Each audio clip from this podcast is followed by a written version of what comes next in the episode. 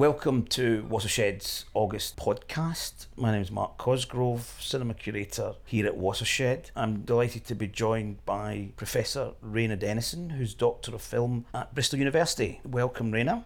Hi, Mark. Great to be here. We're recording this during Cinema Rediscovered, which is our festival of restorations and archive films. And the closing film coming up in a couple of days at the festival is Kinuyo Tanaka's Forever a Woman. And what's great about, for me, actually, about doing Cinema Rediscovered is, you know, been working in the film business for over 30 years I get to discover, you know, films and filmmakers that I do not know much about. And Kinuyo Tanaka was one of those figures who I was aware of as an actress. But here I've now discovered that she's worked as a director. And Janus Criterion in America have restored and have got these films back out. Absolutely wonderful, real discovery for me. And Rayna, one of your areas of specialism is, is Japanese cinema. And I'm just interested to find out your own awareness of Tanaka's work work and the kind of context that she was working in in Japan.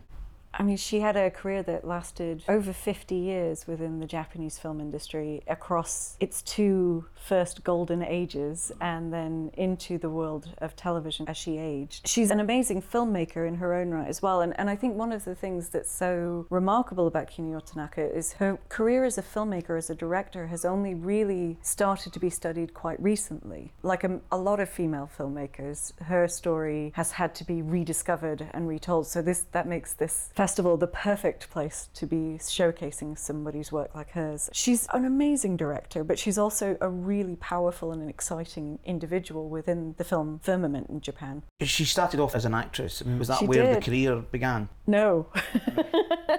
so she's born in 1909 and is the youngest of eight children. There's a, a lovely kind of story that people tell about her where when she was nine years old, she was caught by her teacher looking at her biwa notes. And so biwa is a musical instrument instrument that she was very keen on playing. And she got caught looking at her notes for that rather than looking at the work she should have been looking at. And the teacher made her stand outside in the rain, humiliating her in front of all of her classmates who left, giggling at her as they walked out. She turned around to that teacher and said, No more, and never went back to class. Right. A defiant, rebellious one. A defiant, rebellious one at the age of nine. And this is her story, really. That's her story in a nutshell. She's a rebel all mm. the way through her mm. career. There's great stories as she goes through about how she should be representative of something or the other, and she always rebels against that. And I think that's the joy of watching her as an actress, but also the joy of watching her films as a filmmaker. Because, again, the story goes she was approached by a producer who suggested she take up film directing, and she did it because she felt like it was a way of showing her rebellious streak as she was becoming one of Japan's biggest film stars in the 1950s and starting to get a little older, and people started to talk about her as if she was on her way out. She went, No, I'm just going to become a director. I'm not just going to fade into the background. And this is her all over. I think she's an amazing screen presence, but also there's a, a, passion and a rebelliousness in her mm. work that is just it just sings from the screen. In the West, I think she's probably most well known with the work with Mizoguchi. Yes, yeah, very much so. Yeah. Was she a celebrated star actress in Japan then? Yeah, so um, she was initially hired by Shochiku Studio in 1924, and she worked with them for 26 years. And they were the home to people like Yasujiro Ozu, Kenji Mizoguchi, um, but also Mikio Naruse. And so she worked with those kinds of directors in her early career. She starts at the age of around 14 and very quickly rises by the age of 19 to being a kind of leading lady or kanbu figure. And through her work in what's called the Shoshimin Geki, or sort of stories or, or film films about everyday people. She then starts to become paired with particular actors and particular directors, and that's what leads to her becoming a major star in the first 1930s golden age of Japanese cinema. And at that time, she's known as a kind of romantic heroine, a little bit on the conservative side in her representations on screen, anyway. But she's part of a new generation of women that are coming through Japanese cinema that are known as the moga or modern girls. So it's a new version of femininity, and it's really exciting. And then she comes back. There's a, a, kind of languishing period, I think, for most actors in the wartime period. But in the post war, she comes back really strong and she's appearing in things like Rashomon with Akira Kurosawa mm. and in those big movies with Kenji Mizoguchi. So things like Ugetsu Monogatari, um, the, the Tale of Ugetsu, and Sansho the Bailiff, of course, is another really big movie of his that she appears in. And she plays these amazing female characters that reflect the times and the shifting times that she's in. So, kind of around 1948, there's a new set of civil codes that come into practice in Japan, and they give women huge amounts of new freedom freedom to marry and divorce without their parents' permission. They legalize abortion. There is, you know, a big discussion of women's education. So, women's universities are given equal status to other universities. And so, there's a real kind of flowering of female subjectivity in the late 1940s. And she, Kinuyo Tanaka, as an actress, is seen to be, you know, kind of emblematic of that movement. And, and her films as a director as well reflect those changing times. Uh, That is really interesting because and I've not seen them all yet, and I'm going to be screening them through the month of August, so I'm looking forward to catching up with them. But the one I have seen is Forever a Woman,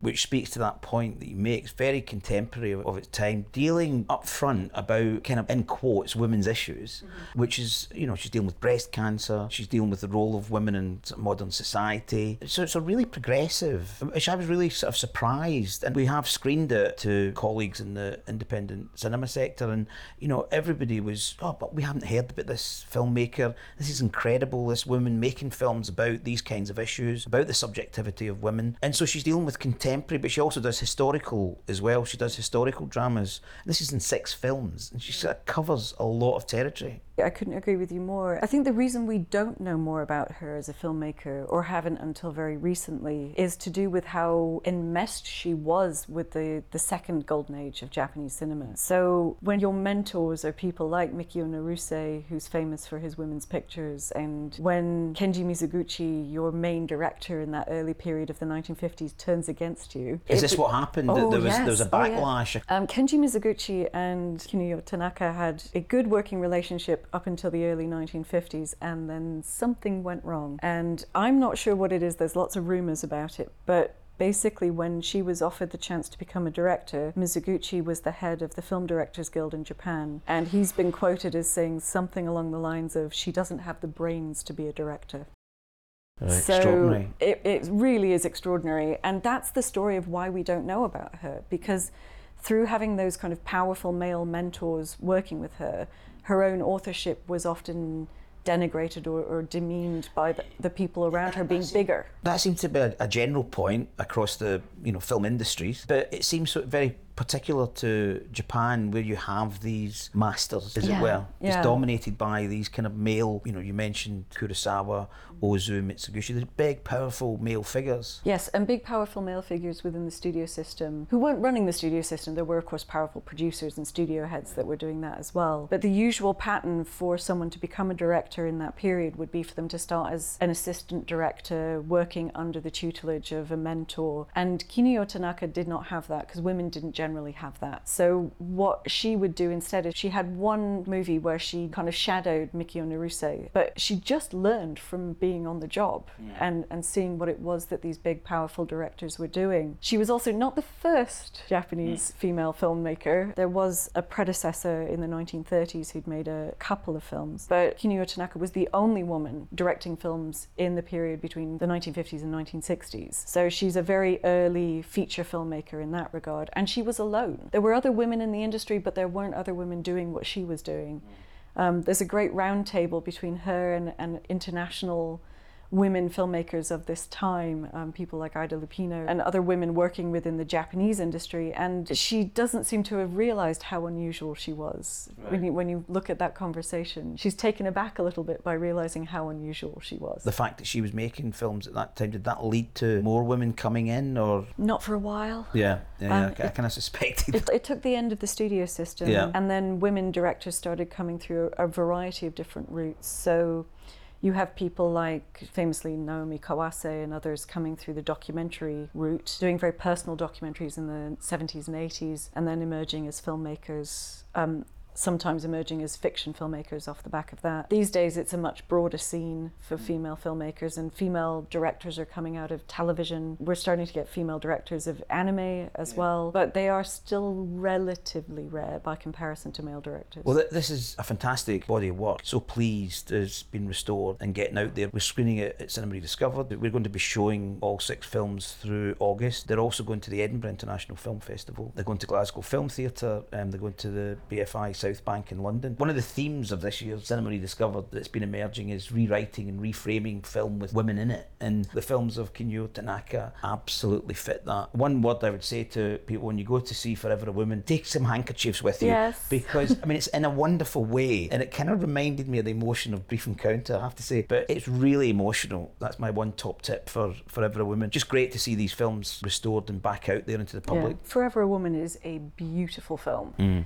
It's really well made. There are some absolutely breathtaking sequences in it. I particularly like the ones where major incidents are happening around Fumiko, the central character's life, and we see her completely silhouetted in those moments with the action that's going on that is impacting her life being highlighted and beautifully lit in front of her while we can't see her. There's another really beautiful moment when she's in hospital and she's having an affair with a journalist, and we see a reverse shot that is taken while they're lying flat in bed and he's looking up at the lights in the ceiling and she's looking down towards the pillow. We get the shot from underneath and it's gorgeous. Um, and just the candor with which the film is shot and the, the sequences. Well, that, that's the thing that, that, that really struck me about it was just how open it was Yeah. about dealing with the subject matter of breast cancer in Mm-hmm. the 50s. It deals with a kind of level of detail that it needed a female sensibility to come at because a, a man could not have gone into and dealt with that subject matter in that way. This is a film that has a dual female perspective because the scriptwriter was Sumie Tanaka, and Sumie Tanaka often wrote scripts for Mikio Naruse, one of the big directors of the period. But she wrote this screenplay specifically for Kinuyo Tanaka to direct as well. So it's a really great kind of coming together of two visions of femininity. As Sumie Tanaka was a feminist, Kinuyo Tanaka was never openly and overtly espousing a particular feminist ideology, but together their kind of rebelliousness and their way of looking at the world and looking at women as real, fully rounded people who have flaws and I mean, Fumiko is a fantastically flawed character. She's very manipulative, but she's also very warm and full of passion and, and talent. And the way they draw that character having to come to terms with breast cancer, but also come to terms with the end of her own life, I think is just remarkable. Yeah, yeah. No, an extraordinary film, like to say, an extraordinary body of work. I really do recommend trying to catch these films. If you're in Bristol, they're on at Watershed over August. at cinemas across the UK. And this is the first chance people will have to see these films. It's a remarkable opportunity and a really important vision from this female filmmaker. Thank you very much, Rayna. You're very welcome. Thank you for having me. For more information on other events that are happening, go to watershed.co.uk. See you in the cinema.